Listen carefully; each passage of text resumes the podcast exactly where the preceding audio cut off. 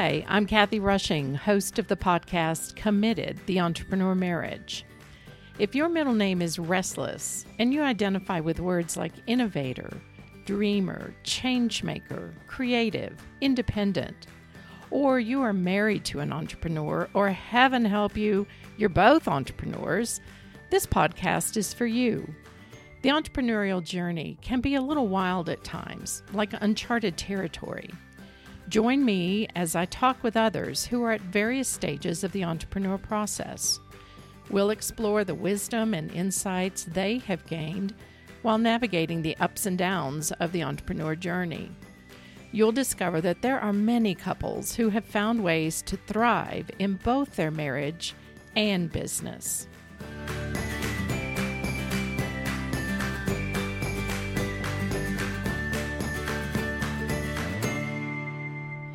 My guests today are Tony and Felicity Dale.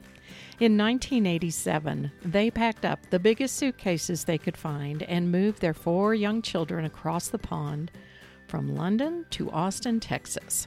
Talk about culture shock. They didn't know a soul, but they were following the Lord's direction to continue a ministry they had been part of as medical doctors serving the poorest part of London. Now married 49 years, Tony and Felicity share their story of walking faithfully, even when they couldn't see where the path was taking them. Tony started the Charis Group in 1996 after he injured his knee and successfully no- negotiated down a medical bill that was much more than he'd been quoted. The Charis Group negotiates medical cost savings for groups that share medical expenses. Initially, they saw this business as a way to support their house church ministry, something that Tony and Felicity have shared leadership and passion for since their early days of marriage.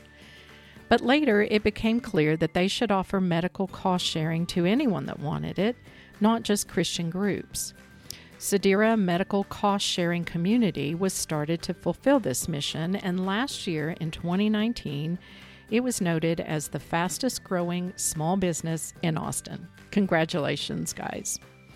Felicity is also the author of several books about starting and leading house churches and the role of women in the church.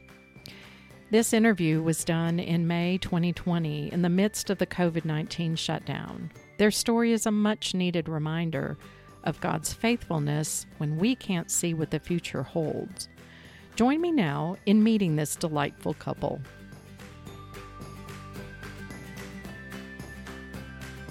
Good morning, Tony and Felicity. I am so happy to see you this morning and especially to hear about your story which I don't know a lot. I tried to dig around and I uh, found out a little bit of information, but I'm really looking forward to hearing your story today.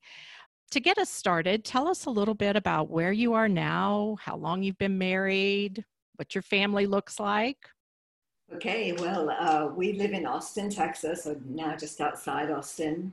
Uh, we have been married for 40 nine coming up years. Oh, congratulations. Thank you. And we have four kids and 11 wonderful grandkids. Oh my goodness, what a full and wonderful family. How long have you guys been in Austin? We uh, moved over here from England uh, to Austin back in 1987. So that's okay. uh, what, about 33 years ago now. Okay. Uh, so I, I, guess we were just getting towards the end of our honeymoon when we left England. We, really? We had maybe 20 years of marriage at that stage. Okay. oh. just getting over your honeymoon at 20 years. I love that. Well, let's let's go back to the very beginning.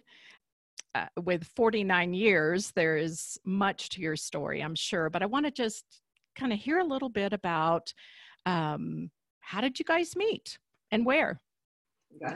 well, I'll, I'll jump in and I'll, I'll let Felicity fill in uh, a very important part of the story uh, from her perspective. Uh, but we actually met uh, on Felicity's first day at medical school. It was the beginning of my second year and the beginning of her first. Uh, I won't bore people with the complexities of the British medical system. It actually both in the same year uh, because I had done some uh, extra stuff at the beginning. Uh, and uh, I guess it was almost love at first sight. Um, certainly because there were so few uh, Christians, and to both of us, it was important uh, that we would find someone that we shared our faith with. Okay. Um, that naturally threw us together, uh, and uh, very quickly we did become best of friends and found ourselves involved in all sorts of things at the medical school. Wonderful. So, how long did you date before you got married? Well, probably two two years. I mean, it was probably three years off and on, but two Okay. years probably or eighteen months imme- before marriage. But it was dating at a distance because after the at the end of Tony's second year, the end of my first year, he left medical school and went to Bible school for two years, uh, okay. quite a distance away. So our dating was long distance. Well, that's not Rather like- easy. Rather like the current COVID crisis, where everything happens by phone, or in this case, by Zoom. or less Uh, in those days. So, uh, I uh, in those days you had to pay for long distance phone calls. Uh, I'm guessing that many people listening now can barely remember the time when a long distance phone call might be expensive. And in England, back in the uh, uh, sort of early 70s, uh, it was very expensive. Uh, and I could only afford to call her typically once a week. Uh, and I had to count the pennies literally uh, to make sure that we didn't run out. Oh my goodness. So you were both in medical school, then you left Tony to go to Bible school, then came back to medical school, finished?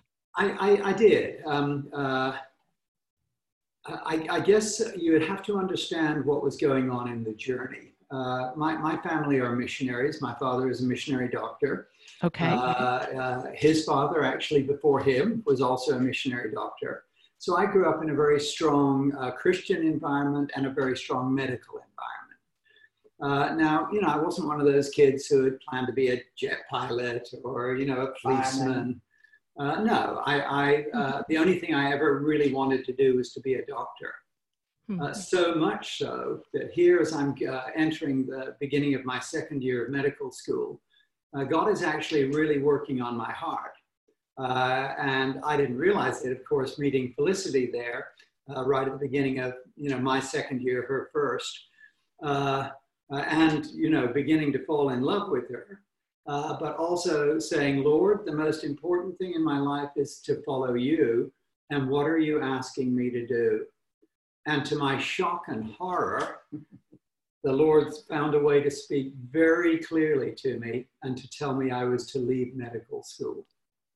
Uh, so that was a huge challenge because medicine was the only thing I'd ever seriously considered doing. Uh, and now it felt like, you know, God was calling me into something else. Uh, and I struggled with that for almost a year. Hmm. Uh, but God's leading was so clear uh, that finally, just shortly before my third year was due to start, uh, I reached out to the, the dean of the medical school and explained that uh, I was going to need to resign. Oh Uh, and uh, to, to, that I, I had other things that I had to do. Uh, and so I did. I, I went away uh, for two years. I didn't know I was only going for two years.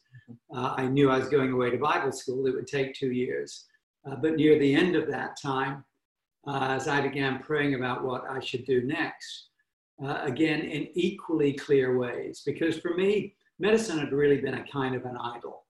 And I think anything in our lives, whether it's marriage, whether it's, whether it's medicine, whether it's money, uh, whatever it might be that comes in between us and God, is really a type of an idol. Hmm. Uh, and so God was using those two years to begin to shape me for many of the things that subsequently we would find were absolutely, uh, really crucial in our lives. Wonderful. So you ended up getting married, and what what did um, your plans for the future look like when you first married? Then, so it it there had already been some shifting a little bit in terms of, at least for you, Tony, what you thought your direction was going to take. But by the time you married, what what did the future of your work look like? We, we didn't know. All we knew was that we wanted to follow the Lord. where it actually led us was into probably at that stage the poorest area of London, where because I graduated first, um, I became a, a, family doctor in that area, a very, very poor and socially deprived area. And of course, by then I had gone back to medical school, it in a very dramatic way. Uh, I mean, very dramatic way, opened up the door. Maybe I could tell you one tiny little snippet of I'd it. love to hear that. Yes. I, I I just wanted to make sure I wasn't surrendering back to my old idol, if that's the right word. And so I said, Lord, if, if this is for real, I've never heard of anybody who went to our medical school. It was St. Bartholomew's Hospital in London, uh, or its Very full name, the, the Royal and Ancient Hospital of St. Bartholomew. Founded in 1123 to put American history in perspective. exactly. Yeah, that's a long time standing. It was founded to take care of people who were falling sick on their way to the Crusades. Uh, but uh, anyway, I've never heard of anybody, because it's a real snob medical school. It's like saying you went to Harvard or John Hopkins or something. Uh, I've never heard of anybody who had quit in the middle who had uh, ever gone back. So I reached out to the, to the dean. It was still the same dean that I'd had to tell him that I was leaving two years previously. Mm-hmm. I reached back to him, uh, uh, but in in my sort of praying, I felt like, Lord, because I want to be 100% sure this is you, uh, I can picture a situation where uh, when I ask, they might say, well, if you'll do that, that uh, first year, it's complicated. Your it, second year. It was my second year, Felicity's first year. It's a very important year in the medical training. Uh, if you'll do that year again, I could picture him saying that uh, maybe they would then let me come back. Uh, but I said, Lord, you need to do two things. Uh, if they ask me to do any of it again, uh, I'm going to tell them no, that uh, they really should accept me exactly the way I am. Uh, and the scholarship I had that was taking care of my expenses, Lord, I need the scholarship to be given back as well. Mm. Well, lo and behold, I get, uh, you know, I call him up and say, I, I, I, think I'm ready to come back if you'll let me. and he hummed and hawed a bit, but he said, well, you know, Tony, you were a good student. Uh, come and see me and let's talk about it. And as, as we talk, uh, he, he says at one point, well, he says, uh, Tony, uh, he says, I'm, I'm inclined to let you come back, but uh, obviously you've been away for two years. Uh, and I think that means you really need to do the first year all over again because that's such a heavy academic year. So it was exactly as this situation in my mind had unfolded. Yeah. and, and so I was trying to think, Lord, how do I answer that? And I, I, felt like the, the, Lord give me what maybe the Bible would call a word of wisdom. Uh, and I, I, said to him, uh, I, I, said, Well, sir, do you, do you remember uh, that three month break between uh, the first year that you want me to do again and the beginning of the second year uh, in your life? And he said, Oh, yeah, I remember it really well. Uh, and, and, I said to him, I'll bet you forgot most of it in those three months, in much the same way you're thinking I forgot most of it in the last two years. And he laughed and he said, Absolutely, I did. Uh, and uh, so I said, Well, how about I just agree there's another four or five months before the new school year begins. Uh, I'll work hard in my spare time, I'll go over everything again. Uh, but I don't think I should do any of it. Uh, I, do, I shouldn't need to do the year again. And he said, uh, on those terms, he said, I'm happy to accept you back. And oh my goodness. Wow, what a what a story of persistence, right? You had a very clear direction and you just hung with it. Well, awesome. we needed the, the Lord's certainty. Uh, yeah. And of course, uh, we then actually got married shortly before uh, uh I started back there. Uh, but it now meant that Felicity was two years ahead of me. Okay. So you were out working already, Felicity? Well, no, I still or, had another couple of years to do okay. medical school. And okay. Then, I, it did mean I graduated a year early, did all my hospital work and so on. Uh, okay. So you married while you were both still in medical school. Quite challenging. Yes, yes, we did. Okay. All right.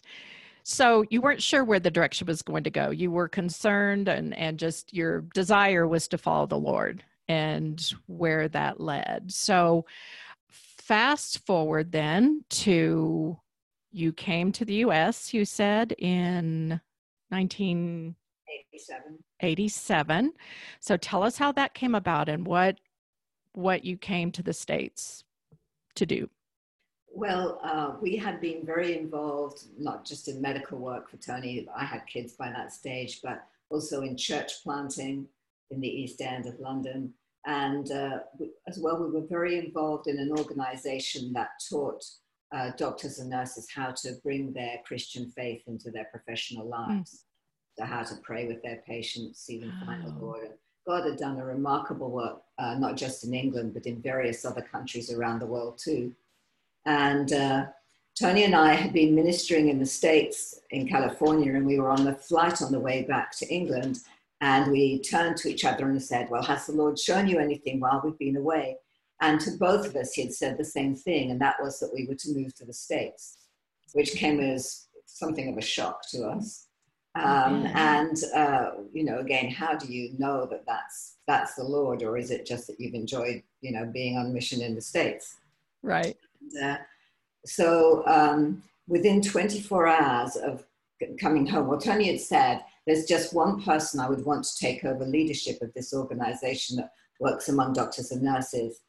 And, uh, but you know, he's a very, very busy doctor, and I don't think he'd be available. But within 24 hours of getting home, uh, we got a surprise phone call from this doctor saying, you know, I had a, some, somebody came up to me in church yesterday and told me that my life was about to change, and I don't know why, but I thought you might have something to do with it.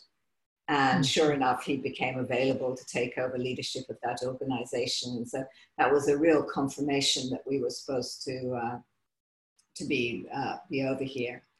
And so, um, about five or six months later, Tony and I, our four kids, and our uh, about 12 of the largest cases the airline would allow, we arrived in Austin, Texas, not oh, knowing nice. anybody. We did have somewhere to live, but we didn't know anybody. But what it felt like when we arrived or after we arrived, I guess, was that the Lord got on, had gotten on the next plane back to the States because everything back to England. I mean, back to England, yeah. we'd come here for just nothing worked out. We fell flat on our faces, ah. and uh, the you know doctors over here weren't interested in the same ministry, um, you know, for a number of different reasons. I think the sort of the legal political situation over here for doctors is much more threatening than it was back in Europe. Mm-hmm. Um, and uh, nobody wanted to employ two unlicensed physicians. Um, we really didn't fit into the American church system very well. And worst of all, it, it seemed like God had stopped speaking to us. We couldn't hear his voice any longer. We, we couldn't get new direction. And so basically, it was very much of a wilderness, backside of the desert type situation, which lasted for nine very long, very painful years. Nine years. Nine years, yes. I think it, it, was just stubbornness on our part that we didn't go back to England, where at least we could have, you know, earned a living as physicians. Right, right. Were end, you not? Go sorry. ahead. Sorry. Well, I was just curious about the licensing process. Were you not able to get licensed here? Does someone have to sponsor you, or how does that work? Um, no, you don't have to be sponsored, but uh, we were very clear that the Lord had led us here for uh, something other than just clinical medical work. Uh, you know, our British licensing would cover us in most British Commonwealth countries. We could have gone to parts of Canada, you know, could have gone all Almost sorts anywhere. of places all o- over the world but not here. Uh, and uh, we looked into licensing, would have taken about four years, have to do everything from our medical finals to our specialty boards again. Uh, but we, we, had no peace uh, that that's what God had brought us here for. We, we knew He had brought us here for something specific. And the fact that what we thought we were doing, i.e., starting this Christian medical organization over here, that that did not work uh, just sort of drove us to our knees to say, well, then, Lord, why are we here? Uh, mm-hmm. Uh, but we didn't want to disobey him by taking the easy route, which was just back into medicine. And just to back up one step, how how did you move to Austin? Yeah, that was. Uh, I mean, all of these are stories in their own right, and I, uh, I, I, don't want to take any more time than you want us to take, but uh, we, we didn't have a clue where in the States we should move to. Mm-hmm. Uh, but again, in prayer, uh, the, I'm sure that's coming through that we really believe that uh, Jesus meant it when he said, My sheep hear my voice. Mm. Uh, and we've been praying and asking the Lord.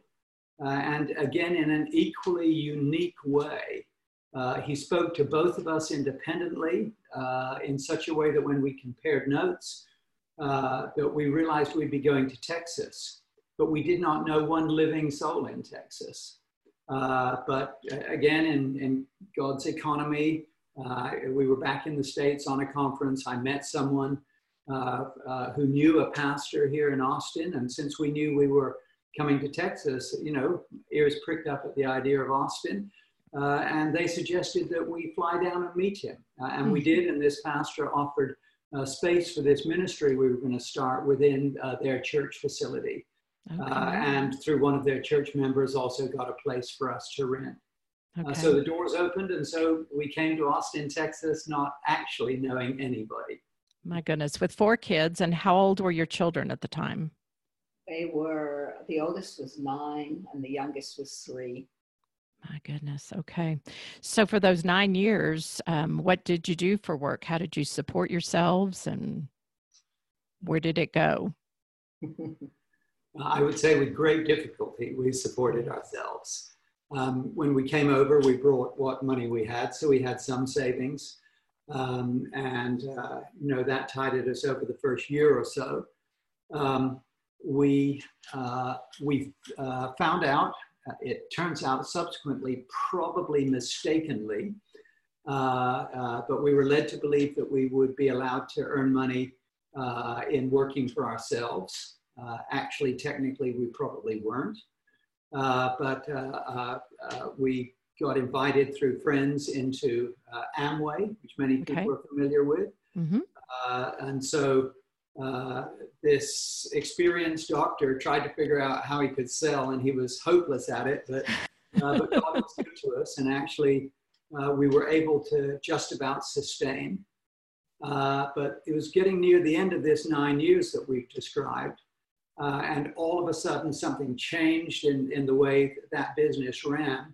Uh, and everything that we had built disappeared almost overnight. Uh, and uh, now, by now, we did have green cards and uh, all of that stuff. You know, we were now on the road to citizenship and were allowed to work. Uh, but again, no, nobody will hire you. Basically, they say you're, you're overqualified for anything. And we know as soon as you find anything better, you'll go to it. Right. So we, we couldn't even get menial jobs, let alone significant jobs. Uh, and we really were desperate uh, as we were getting near the end of this. We didn't know it was the end, but God knew we were getting near the end. Mm-hmm. And we, we gave God an ultimatum. And we said, Lord, either you clarify what we're doing here and what we're supposed to do, or uh, we're going to go back to England where at least we can pick up the pieces uh, I was very well known as a physician there. It would have been easy to go back into practice. We've maintained our licensing. Uh, and uh, we, we said, Lord, end, end of 96, we're going back to England if we haven't figured out what we're doing here. This was in the spring of 96. Well, almost, almost immediately things began to change. God began speaking to us again and said, mm-hmm. basically, I've been preparing you for another move of the Holy Spirit, just like you've already seen in England. Uh, you're going to see that your lives are going to be just as fruitful over here. Uh, and at the same time as he was speaking to us about that, I injured my knee, which was the genesis of us starting uh, the first business that we started, the Charis Group, uh, which was to help uh, people learn how to negotiate and navigate uh, the difficulties and complexities of the American medical system. Uh, and so Charis grew out of that injury uh, and my own experience of negotiating my own bills. Of course, over the years since then, Charis has negotiated billions of dollars of bills. Uh, and out of Charis grew Sedera, uh, which we're now trying to transform how healthcare is paid for uh, in the United States by showing people the, the power of the sort of voluntary cooperative movements uh, rather than the insurance model uh, with all of the problems that it has. Wow. what a story.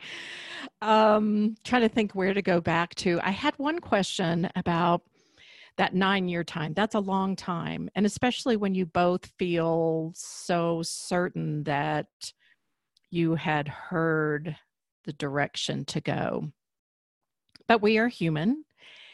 And I'm wondering if there were times when in your marriage that became challenging and how you handled that in your marriage where maybe one of you got discouraged or you know thought maybe we just dreamed this up or something i think that's always the hard thing about walking with the lord is we we pray and we seek and we seek his word and the counsel of other believers. And just because we step out in obedience doesn't mean everything goes well or as we would define it or in our time frame. So uh, did you have times where you know you lost patience or maybe got frustrated with each other or questioned did we really hear the lord i'm sure we questioned a lot did we did we hear the lord but we we kept going back to the sort of uh, the incredible way that god had led us to the states and it wasn't as though we didn't enjoy living here. We loved living here. It was just that we couldn't make our ends meet. Mm-hmm. And, and, you know, the, for us, the, a real challenge was uh, the church situation too, where we just did not fit into the typical American church very well. Mm-hmm. We didn't either. amplify in terms of uh, some of the struggles. Uh, and I think, interestingly enough, I would not say the struggles that we experienced were really with each other. Mm-hmm. Um, uh, and I think that was part of God's grace and maybe part of the foundation on which we had built our marriage. Mm-hmm. Um, we, we had talked uh, from our earliest days, uh, probably, I'm not 100% sure, but probably even in our engagement before we were married, uh, that uh, for us, uh, the idea of divorce would never be an option. Mm-hmm. Uh, that whatever happened, we were making a commitment before God and before man, uh, literally till death do us part. Uh, and that uh, we just wouldn't consider divorce. and so, you know, by God's grace, and obviously we've had tough times like anybody has, we've had mm-hmm. lots of tough times. But we, we've never let that interfere uh, with the fact that there's a commitment to each other. Uh, now, uh, that again, that doesn't make it an easy road. So just like those nine years weren't easy, right. there are all sorts of things tied up with marriage, including in those nine years uh, when you know things were a real struggle. The finances got desperate yeah. uh, on many many occasions. I mean, we still remember and sort of nowadays laugh about it with the kids, but uh, we remember the time we brought them back from school and we said there'd be no more stopping at 7 Eleven to, to buy a drink on the way home. We, we couldn't afford it as a family. Uh, and, you know, watching our kids go without mm-hmm. when we're both doctors, and it should be so easy. You know, back in England, even though we'd work part time because uh, we had so many other sort of ministry commitments, we could still make plenty of money. Mm-hmm. Uh, and, and so those were, were the sort of struggles. Uh, and I'd say my struggle wasn't so much with Felicity. Maybe she would say opposite, but my struggle wasn't with Felicity. It was with right. God. Right, uh, right. Literally, I would cry out to him, literally mm-hmm. be crying sometimes in the car, saying, mm-hmm. God, why, are, why is it so difficult? Yeah.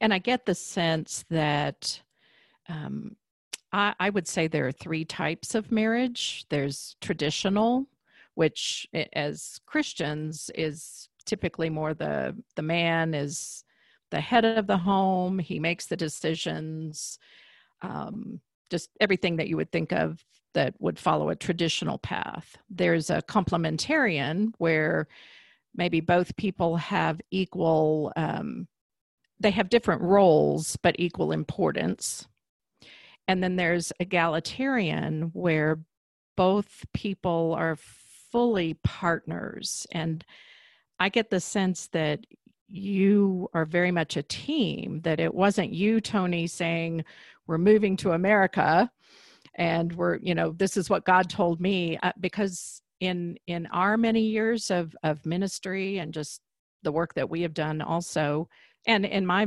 work as a marriage counselor um it always makes the hair on my neck go up a little bit when typically I think it's the husband that says, God told me this, so we need to do this. And the wife isn't there yet. And so that probably is more the situation where there's some resentment if if both people are not there fully. So I would see that as one of the real cornerstones of your long marriage is that you are equal partners and um, you appreciate each other's intellect and spiritual development and friendship. So, okay, so oh, what, what was that, Felicity? We've been incredibly blessed in that way. Yes, yes. Yeah, I think that's just a beautiful picture, really. You know, that is the whole picture when both people are equally valued. So, Tony, you you had injured your knee. And so tell us a little more about how this first business, so your first business, what is it called? What does it do? How much did the two of you talk about starting that first business? Well, you're absolutely right to describe uh, our marriage in the language you did as egalitarian uh, we absolutely believe that uh, husband and wife are partners. Mm. Uh, e- even the, the, the word uh, that is often used in a slightly derogatory sense uh, of, you know, the wife as a helpmate. Uh, it, the biblical use of that word describes God as a helper. God is my helpmate in times of trouble, Psalm 46 and verse 1. Uh, you know, so uh, th- there's no way that any of us are on equal partnership with God, but He's prepared to describe Himself as our helper. And husbands and wives are there to help each other. Uh, so, uh, yes, this fortuitous accident, uh, which led to the founding of the Charis Group, uh, happened because for much of those nine years, uh, Felicity and I had been praying uh, into this whole area of, well, Lord, how should we be making a living? Uh, and we had specifically prayed through Deuteronomy 8, uh, where it teaches, it says, For it is God who gives the power to create wealth, so that he may fulfill his covenant throughout the earth. And we had been praying and saying, Lord, you know, give us the ideas, show us what it is that you want us to do that can enable us to make a living and to be available and have our time and resources and energy available to you. Uh, and I injure my knee and I negotiate my own bills down uh, dramatically. And Felicity is given the idea by the Lord. Do you think the Lord is using this to show us something we could do? And, and she said to me, why, why don't you call the people uh, who were going to share in the cost of that bill. It was actually one of the Christian ministries, Christian uh, uh, Care Medishare, or m- lots of people know it as Medishare. They hear okay. advertising on the radio and the like. Mm-hmm. Uh, and since uh, Christians around the country were going to share it, uh, she said, Why don't you call Medishare and tell them what you've done to bring these bills down and see if they'd like your help? Uh, and within 48 hours of us telephoning them to say what we had done, I had actually begun negotiating bills for them. Uh, and that was the beginning of a very fruitful relationship, saved them and you know their, their members enormous sums of money over the next five years uh, before we basically taught them and handed it over to them to, to take care of their own members. And we then began helping the other ministries and uh, the company began growing in other ways. Okay, so the Charis group began in 90s 96. 96. Mm-hmm. Late okay. 96. Okay. And so was it just you, Tony? Were you working in it together or what what did that look like at the beginning of the business? Well, what I jokingly say is Felicity has nearly all the ideas, and then she very wisely hands all the work off to me. So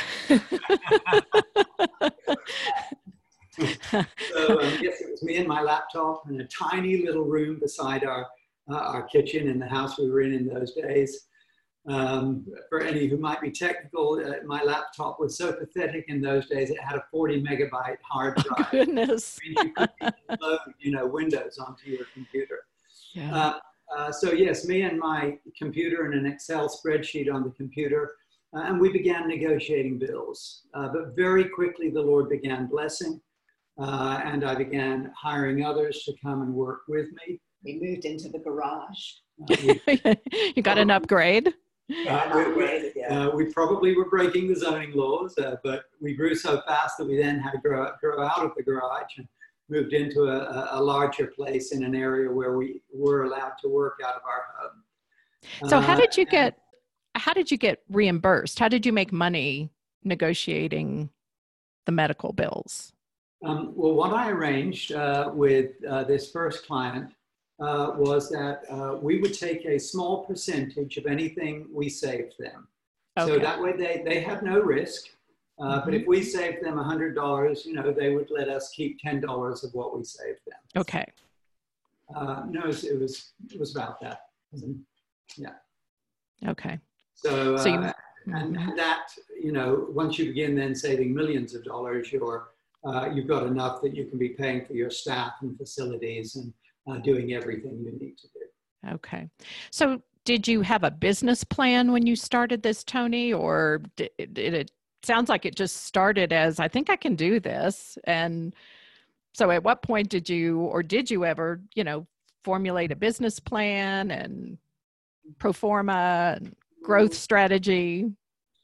I had no business plan. I knew nothing about business.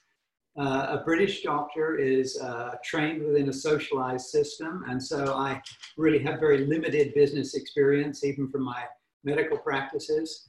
Um, uh, no, we, we, we literally, uh, I guess, were throwing mud on the wall and seeing what stuck. uh, okay. we, we had a lot to learn, but uh, I, I, I love learning. Uh, in fact, as I look back, I, I mentioned in those early, you know, nine difficult years, uh, for six or seven of those years, we supported ourselves through our Amway business.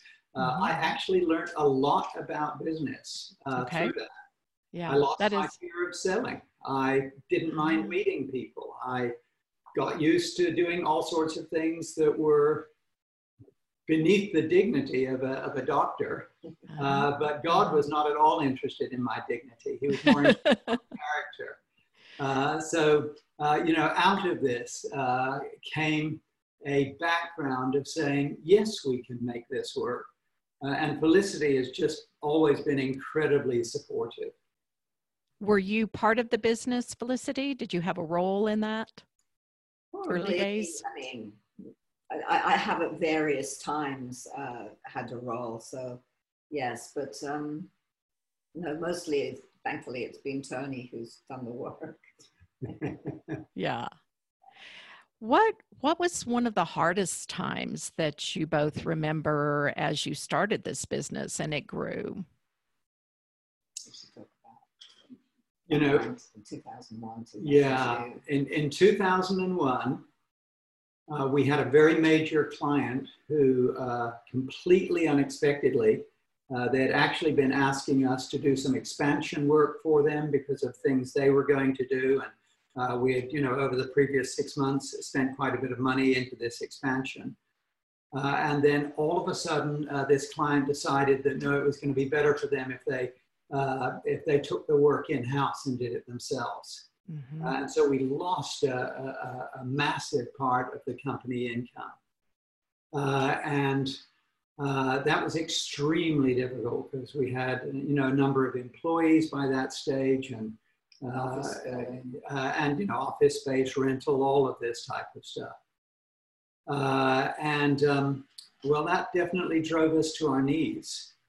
Uh, and so in, in that context, um, and this would be one of the ways that Felicity has always been uh, incredibly solidly behind the business. Uh, we began to pray, and you might want to describe some of that. Yes, I mean, so we had this uh, this little office building, and uh, no, no. I think we let all our employees go at that point, and uh, because we'd signed a non-compete, uh, we couldn't even sort of do any sales work. Really, we were just there with, you know, various expenses. Obviously, were ongoing. You know, family expenses as well as um, all the keeping the office and I don't remember if we kept any employees. Uh, it doesn't matter anyway. But we spent our time praying. We marched up and down this little building, praising, worshiping God, claiming promises, binding the enemy, doing anything and everything we knew, day after day after day. It became our way of life for probably about a year, wasn't it, before we began to see breakthroughs?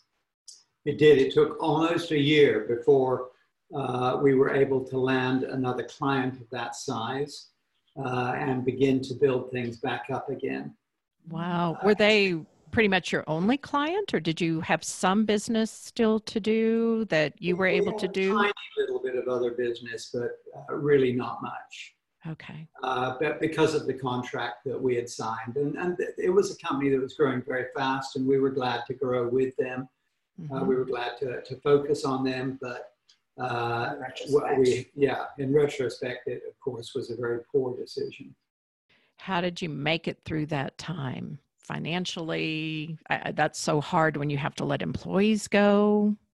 Yeah, basically, God, God showed up. I remember one one month where we had no money for the mortgage or anything else, and a car uh, went into a tree uh, just immediately outside our property. Well, sort of, I guess it was still it's our in property. our property, but that's outside, outside our fence. And the insurance company came and looked and said, "Oh, this tree is worth, you know, several thousand dollars. We'll pay you for this tree, which was still standing and stood for several more years." And they just gave us the money, and you know that uh, oh kept it going for another month or two. Extraordinary, wow. it, yeah. It was month after month for probably a year, nine months to a year of Lord, I don't know how you're doing it, uh, but but he, he, he showed us ways where we could gather enough money each month mm-hmm. to, to keep things together. Mm-hmm. And that was how far into the business? That, oh, you said that was 2001? So it'd been about uh, five years. five years. years. Okay. And I, I know from you know what I've read, especially you, Felicity. You um, well, you both were working with house churches. Was that during the same time? Yes. So that that's um, same in, in 1996. That's when we began our first house church. Okay. So, okay. People that we had um, been working with in those nine years, all of them non-Christians, we we pulled them together for a time of studying finances, I think it was, or business principles. And so we had a dozen non Christians meeting in our living room, and we looked at the book of Proverbs together. And over the hmm. course of a year, all of them became Christians. Oh, my goodness. Yeah. And uh, at that stage, we were going to, we were taking them to a church that met in central Austin. We live in South Austin, but that church then moved to way north Austin. And it was it would have been probably a 50 minute to an hour journey. And so we went and we we spoke to the pastor there and said well what do you suggest? And he said well why don't you start something? You've started mm-hmm. churches before which we had in england. Uh, why don't you start something? And so so we did. Yeah. And, uh, yeah we got our we, we we had at that stage you know the, the kids still at home. And so we suggested that they invite their friends to what we call the breakfast bible study which we held on a Sunday morning because we wanted to reach the non Christian kids and we figured the mm-hmm. Christian kids would be in church during that time. And the kids from the neighborhood started coming. And uh, we cooked a huge breakfast for them. We'd have singing and Bible study. And uh, they started becoming Christians. And then their parents wanted to know why their kids were changing, and they started coming too. And so, uh, so at that stage, when we pulled together the the business people from the first group and the Christian, the, the, the kids and their parents from the second group, we had about 55 people meeting in our very average sized living room. and so at that point, we had to decide, well, what are we going to do? Uh, you know, the traditional thing to have done would be to go rent a hall and, and uh, get bigger. but we'd had nine years of thinking about church and what church really was. Mm-hmm. Uh, we, we, we thought back to the days when we'd started churches in England and how the most vibrant and exciting times were when they were small and in homes. And we were also hearing stories out of countries like China and India where God was obviously multiplying the small. And so we decided to go that route and multiply the small rather than getting bigger. That was the name of one of your books, right? Small, where small is big. Small is big, yeah. You know, it's so interesting because maybe it was just me and Mark, but we didn't think of ourselves as entrepreneurs when we we went to California after Mark went through seminary, finally finished. it took him forever. But um, we didn't think of that in entrepreneurial terms, but I've come to realize that people that start churches, whether it's a house church or a more traditional setting, there's just there's a little bit of a restlessness, isn't there? Mm-hmm. Okay, so that was all going on at the same time. So 2001, you go through this very tough time, and how does that turn around? Well, uh, out of these months of prayer, uh, where literally every day we would take hours down at the office because we had nothing else to do. Uh, I mean, yes, of course, I was also making phone calls, trying to get land new clients, etc. But mm-hmm. none of it was getting anywhere. But we were learning how to take serious the promises of Scripture. I mean, I remember us uh, marching up and down, yeah, not literally marching, but we, we like to walk when we pray. Uh, and so, you know, the two of us would be there and we'd be praying together. And uh, we, would say, Lord, you know, your word talks about how you're going to send people from the north and the south and the east and the west. Uh, and we believe, Lord, that you're going to send contracts to us from the north and the south and the east and the west. You know, little did I know, you know, in those days, one or two companies would have been nice. Uh, now, between our companies, we probably have contracts with a thousand plus companies. Mm-hmm. Uh, so, you know, God God was preparing us so that we would really trust Him with the business. And then finally, we land another really large contract uh, with an entity that we uh, still look after 18 years later. Okay. Uh, and, uh, you know, have done huge amounts of medical discounting work on their behalf over the years. Uh, so uh, for, for us, it was very much a growing time uh, but he turned it around suddenly. It, it, it, took nine months, maybe a year. I'm not exactly sure of the time frame. But when we landed this new client, then again, that was enough that we could get moving properly. Then we began landing more and more clients uh, in, in rapid succession. Okay. And it, it's clear to me again that um, you know, it wasn't like, well, Tony, this is your business, and Felicity, you were like, just go take care of it. You were very much in it together. And I, have found that um, I, I've had other entrepreneurs tell me that that makes a big difference in the success of a venture is whether or not the spouse is on board um, and they don't feel so alone you know uh, being the lone ranger is is a very difficult place to be. And so um, i just love hearing that about your story that this was our business because the business provided the means for you to do the other work you were wanting to do with the house churches and like you said have time to spend time with your neighbors and kids friends and that sort of thing I'm also mindful that, you know, Seth Godin talks, he has a little book called The Dip and how it's hard to know when a new business or venture, when it dips, it's like, is it a dip or is it a cul de sac? Did you, was part of that months of praying, wondering if, if it was the end, if you needed to do something else? Or did you know that this was the direction you were to continue? That's a really good question, Kathy. And um, I'm, I, am i am trying to think, you know, in terms of what our thought process was at the time. So don't forget, we'd had the nine years that were really difficult. Uh, and so now watching the Lord, you know, let something grow and be blessed, and you know, for five years here, one, making a wonderful living, able to help other people, going out on mission trips because we could afford it all over mm-hmm. again, mm-hmm. Um, and then crash. Uh, I, I don't think it really crossed our mind that that was a change in direction. It was a more like, okay, Lord, you've allowed this. We, we need to see it through.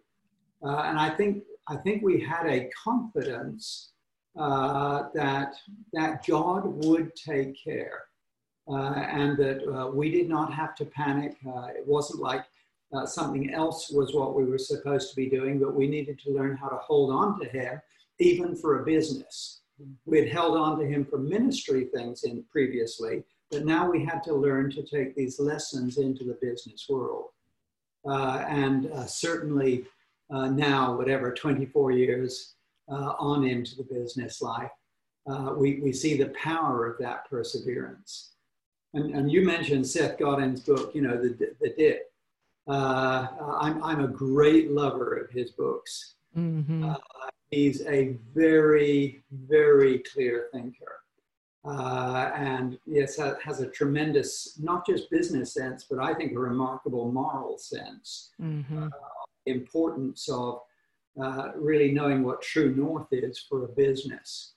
Uh, so yes, uh, for us, we, we knew it was a dip, not a cul-de-sac. Okay. So where has the business progressed since then? And at what point did you start this second business? Tell us about that one. Okay, well, the business back then, so 2001 through let's call it 2010, uh, as it regrew and reestablished and became profitable again, um, uh, that was a fairly slow, steady, uh, you know, build it faithfully. Uh, but in our thinking, what we were doing was the business was a form of tent making, uh, if that's a biblical term that people are used to, that we could do tent making rather like the Apostle Paul did, so that we had time and money uh, to do Christian ministry we weren't really in those days thinking of the business as the ministry. We were thinking of it as a tool for generating money for ministry. Okay. But it did. Yeah, and it did. Uh, so we were very grateful for that. Mm-hmm. But by 2010, we had been watching what was going on with these house church movements all over the world. We we had been involved in movements that had, I guess, literally seen tens of thousands of churches beginning. Uh, very small churches, you know, small things multiplying through homes. Uh, but uh, these were very powerful movements that were touching large numbers of people, both in this country and elsewhere. Uh, and uh, but there was a dissatisfaction of some sort emerging. Now, again, this is kind of typical of the entrepreneurial journey.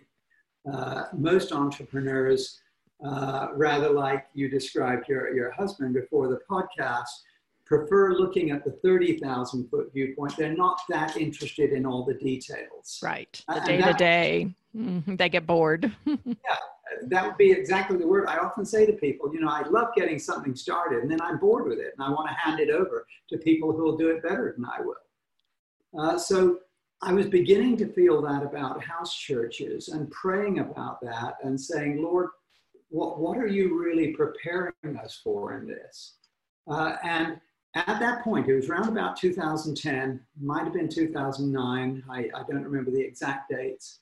And my CEO at the Charis Group, with whom I had a buy sell arrangement, uh, so that by 2018 he was going to take over the company. Oh, okay. Uh, uh, but 2010 he came to me and he said, Tony, I, I, would really like to accelerate our agreement.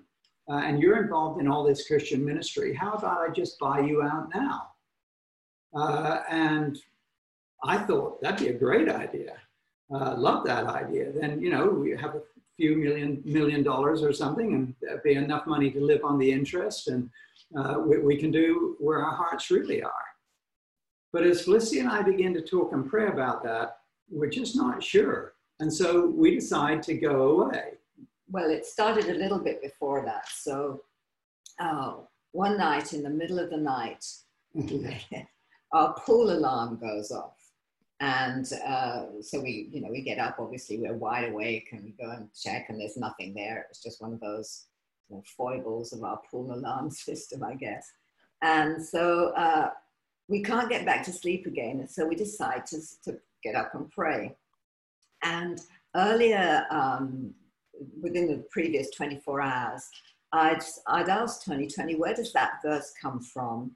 Where it says that you put your money into a pocket filled with holes, because that's a little bit how it felt at the time. Hmm. And uh, he said, Oh, that comes from the book of Haggai. Yes, I got it right. And so I say to him, Well, you know, this is three o'clock in the morning. Why don't we read the book of Haggai? And so we start reading it. And as it goes on, we're reading in a fairly modern version, it gives, it starts giving dates. And one of the, we, we get to the beginning of chapter two and it says something like, and on, on October the 15th, such and such happened. And I, I turn to Tony and I say, Tony, what is today's date? And he says, well, it's October the 15th. Oh, my word. so then we really start reading Haggai. And probably over the next few months, we go over it again and again and again together. And also the book of Zechariah. And God starts speaking to us in extraordinary ways and tells us basically that we're not to, not to get out of the business, that we're to, we're to bring it to a, to a finish. It talks about how Zechariah puts the capstone on the building and that we had not yet put a capstone on the building and so that's that's you know when we start um, so all of a sudden our focus is switching from building house church movements to saying lord how does that apply in the business world and he's saying psalm 24 and verse 1 the earth is the lord's and the fullness thereof the world and all who dwell therein and we're thinking he wants us to build kingdom within business take mm-hmm. all the principles we've learned about house churches, about the power of small groups, uh, and take it to where the people are. Well, in America, where the people are is in businesses. Mm-hmm. The vast majority of non-Christians have zero interest in church anymore. They've Even already house church. Yeah, they voted with their feet, but they all go to work. Or nowadays, they don't even go to work. It's maybe like Zoom calls like this, uh, and uh, the Lord was saying, all of these principles you've been learning are adaptable into businesses. Go and disciple people in their businesses.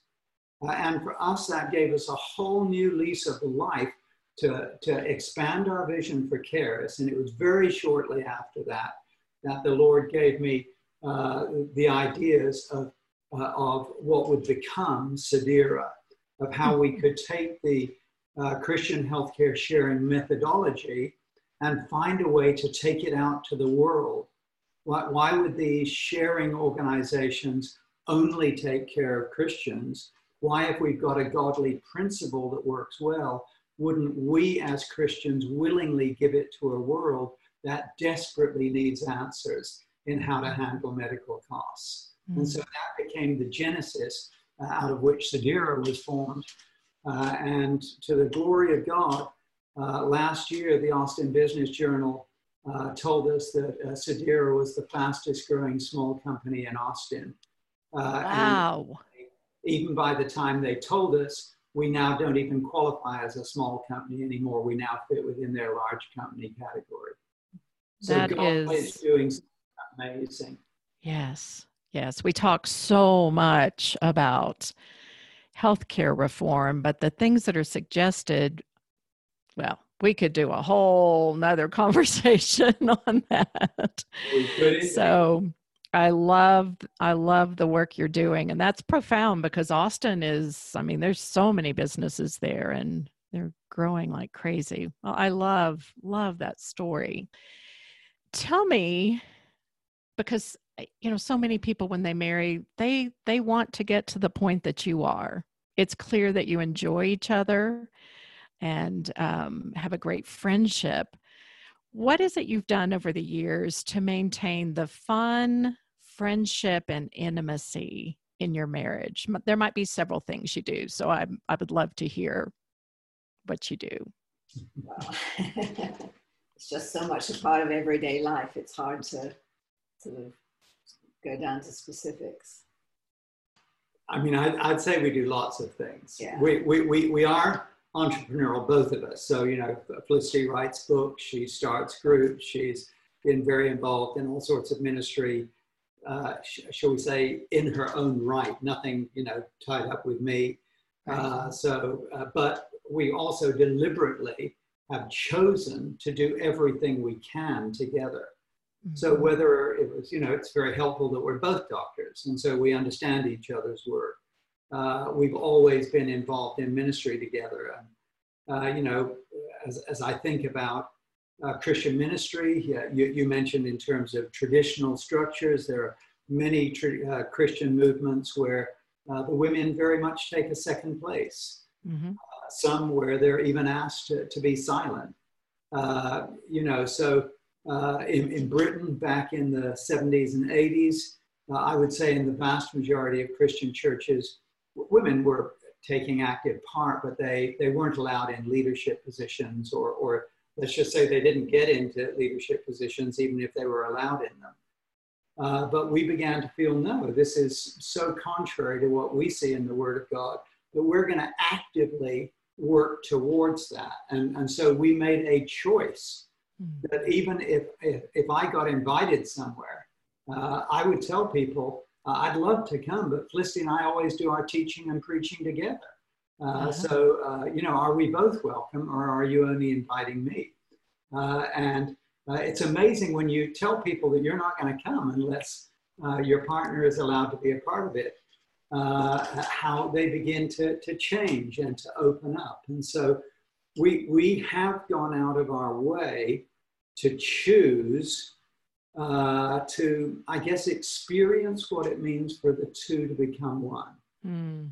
Uh, and you know, when when you do that, it impacts every part of your life. Now you have four children. Are they married? Well, yes, you have eleven grandchildren. You said so. How many of them are married? Uh, well, uh, all all of them are married. Uh, okay. Let's call it the usual use of that word. One of them uh-huh not be married in uh, in the legal sense. Okay. Uh, but uh, uh they all uh, have wonderful spouses. Uh, they have all of them have children. So our 11 grandkids are spread out four, two, three, and two uh-huh.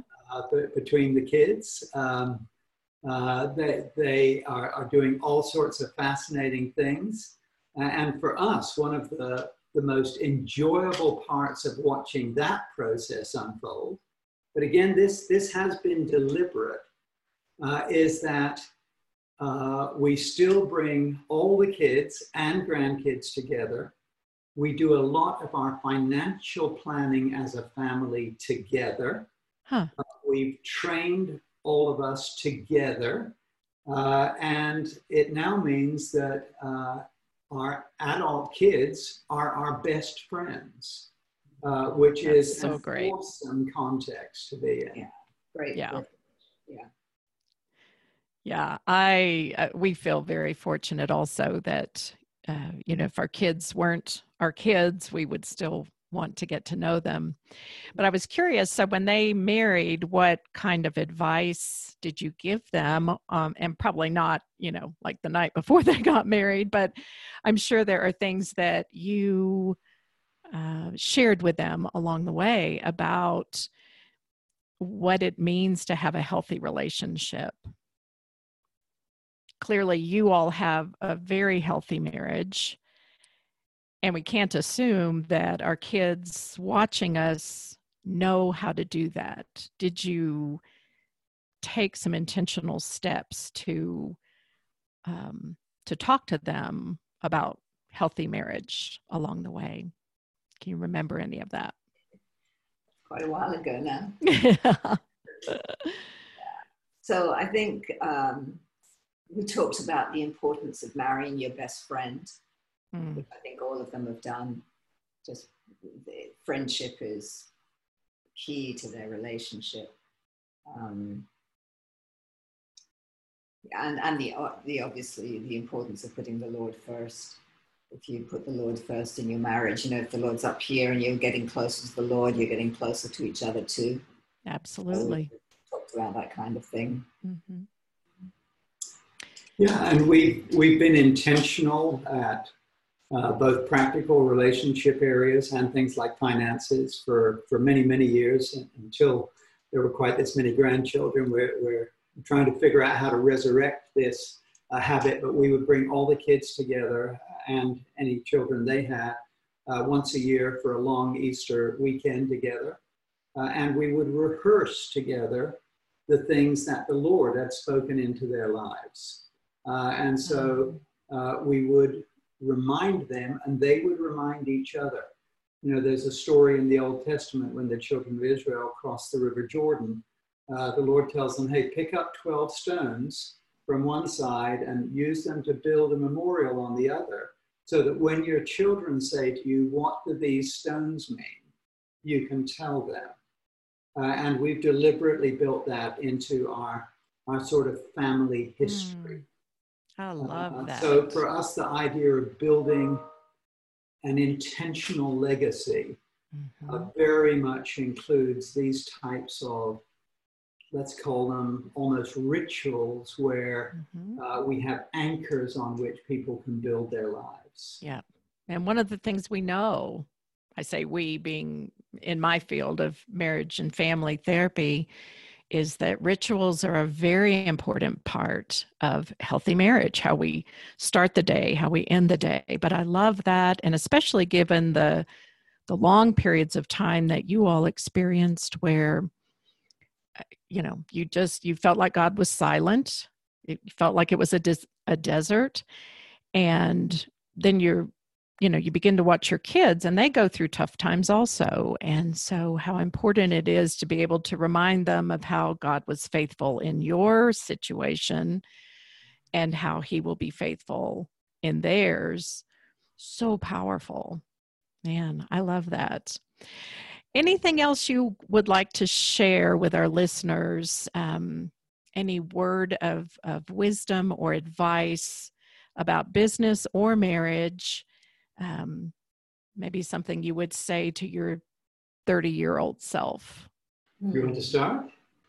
Sure. I, uh, the importance of putting the Lord first in everything, that He, even when the tough times come, He will get you through those times. Um, so that, that sort of thing. Okay. Yeah, and in, in that context, um, I, I, think maybe because we've been talking about it just now with you, um, encouraging a familiarity of reminder of what God has done and of what the family means. Uh, so from a very young age, we we would talk about you know my parents and their parents and the fact that there's a family legacy here. It's not it's not an accident that you're in this family. Mm. And so let's expect that God is going to create his opportunities and uh, his purpose, and if you like, that he's going to paint this broader uh, landscape, this, uh, this picture of what it is he wants to do through each one of us. Uh, and that brings incredible meaning into a life. Mm, that's so wonderful. Well, I want to thank you guys so much for sharing your story and your wisdom. And um, if someone wants to reach either of you, what is the best way for them to find you? Uh, well, they can certainly find either either of us online. Mm-hmm. Um, so uh, if they went to felicitydale.com, I think they would get to. So Felicity at felicitydale.com is my email address. Yeah. Okay, great. I'll put that in the show notes. Uh, and um, they can get hold of me through either the Karis Group or Sedera without any problem. Fantastic. Thank you guys so much and have a wonderful day. I'll let you know when this goes live. Appreciate Thank you it. so Thank much. You. It's been a delight. Thank you. Bye bye. Bye bye.